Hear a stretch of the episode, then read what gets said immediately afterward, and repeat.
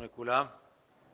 רציתי לדבר כמה דקות, מספר דקות בודדות, על הנושא של קביעת עיתים בבין הזמנים. אה, אנחנו בעזרת השם מתחילים פרשת דברים, וספר דברים עוסק בדברים הגדולים, בנאומים גדולים, יסודות האמונה, דברים עצומים שמשה רבנו מלהיב את כל עם ישראל לעסוק בתורה. ובאמת הנטייה הכי פשוטה היא שההתעסקות היא בדברים הכי גדולים, שיש ערך רק לדברים הגדולים. ובאמת ככה בזמן הישיבה, בזמן, בזמנים של השגרה בישיבה, אנחנו צריכים ללכת על פרויקטים גדולים, על, על מטרות, שאיפות גדולות ודברים גדולים. הבעיה היא שלפעמים ההתעסקות בדברים הגדולים היא מחלישה ולא נותנת ערך לפרטים הקטנים. לפעמים זה נראה שאם זה לא גדול, אם זה לא משהו רציני, אם זה לא איזה פרויקט, אז כבר לא צריך שום דבר, זה כבר, זה כבר לא זה, זה כבר לא לימוד תורה. ופה פה נמצא, צריך לחדד את הנקודה הזאת של הערך שגם הפרטים הקטנים. ניתן שתי דוגמאות מתוך אה, דברים מדהימים שאיך פרטים קטנים השפיעו בטווח כל כך גדול. יש סיפור אחד עם יואב, שהוא היה באדום והוא השמיד כל זכר. שואל אותו דוד, למה השמדת כל זכר? אומר לו, כי ככה כתוב, תמחה את זכר עמלק. אמר לו, לא, מה פתאום, כתוב את זכר עמלק, כך גמרא בבבא בתרא.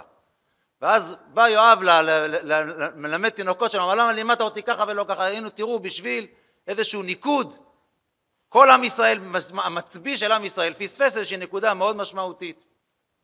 חז"ל גם אומרים שבגלל זה שלא נתן יונתן לדוד שתי לחם, נחלקה בעבור זה מלכות בדוד, כי זה מה שגלגל, שאחר כך דוד המלך הלך לאחימלך, ולא יכול היה, ולא היה לו אוכל, וצריך לקחת לחם הפנים, ונהרגה עיר, עיר, עיר נוב הכהנים. אז אם כן אנחנו רואים שלפעמים הקפדה על פרטים קטנים שנראים זוטרים ונראים לא כל כך משמעותיים, יש להם השלכות מאוד מאוד גדולות. גם בחיים המעשיים, אפשר להביא לזה דוגמה, גם קשור לטיולים של בן עזני, כולם יודעים שאת המפתח של הרכב אתה צריך לשמור עליו מכל משמר. הנה פריט כזה קטן ויש לו השלכות מאוד מאוד גדולות. מה הדוגמה, מה אני רוצה לומר? הנושא הזה של קביעת עיתים לתורה הוא נקודה מאוד משמעותית. וגם מבין הזמנים, כאשר אנחנו באמת נהיה עסוקים בעזרת השם בלנפוש, וזה חשוב שננפוש ונקבל כוחות, צריכים לבוא בעזרת השם לאלול, ככה אחרי שכבר הוצאנו את המרץ והתמלאנו ככה באהבת ארץ ישראל, אז באמת מרגישים, לפעמים בנפש מרגישים שככה כן, יש התחדשות ויש התעוררות חדשה, רוצים, רוצים ללמוד, וחשוב העניין של החלפת הכוחות.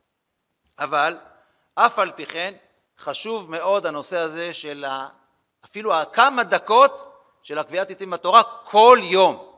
חז"ל מביאים את זה, אומנם כתוב במגילת סתרים, כולם מכירים את זה, אבל זה לא, מאמר, זה מאמר בחז"ל בספרי.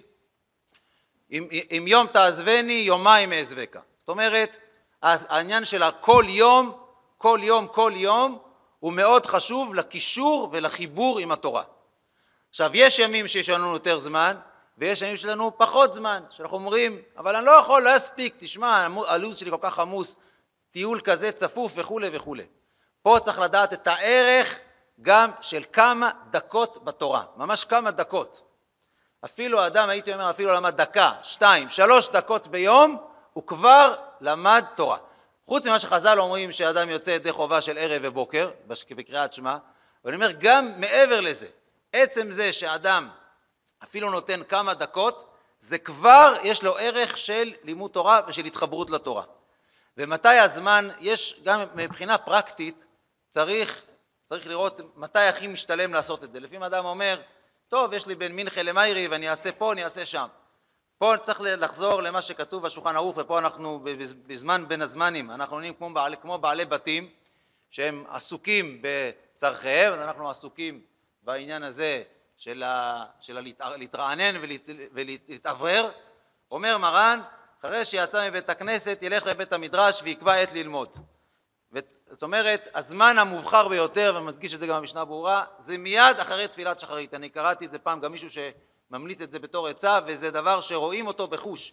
אם אדם אומר, אחרי ארוחת בוקר, אחרי הזה, אחרי הזה, טוב, בסוף יש מתי יש לנו זמן, זה תמיד הזמן בורח מבין האצבעות ובסוף לא מממשים את זה. אבל אם אתה נשאר אחרי התפילה, רק כמה דקות, ואל תזלזל בכמה דקות. דקה, שתיים, שלוש, פתחת ספר, למדת משהו, כבר עשית משהו. זה לא אומר שאתה לא, ש, שאם יש לך עוד זמן בהמשך היום שלא תלמד, חס וחלילה, לא, אנחנו לא אומרים את זה. אנחנו מדברים עכשיו על הנקודה הזאת של אל זה לא לאבד. וכמו שהשולחן ערוך מדגיש, צריך שאותו עת יהיה קבוע, שלא יעבירנו אף אם הוא סבור להרוויח הרבה. כלומר, יש איזושהי נקודת אחיזה שהיא נשארת קבועה, ואותה אנחנו צריכים לאחוז בה ולא לא לעזוב אותה. ולדעת שזה מאוד מאוד חשוב, שגם בבין הזמנים לא נתייאש מלימוד תורה, גם בימים של הטיולים הכי עמוסים, יש ימים יותר, יש ימים פחות, גם הימים העמוסים ביותר, את הכמה דקות של לימוד תורה נשתדל מאוד שלא להפסיד. בעזרת השם ככה יהיה לנו זמן, בין הזמנים טוב ונחזור רעננים.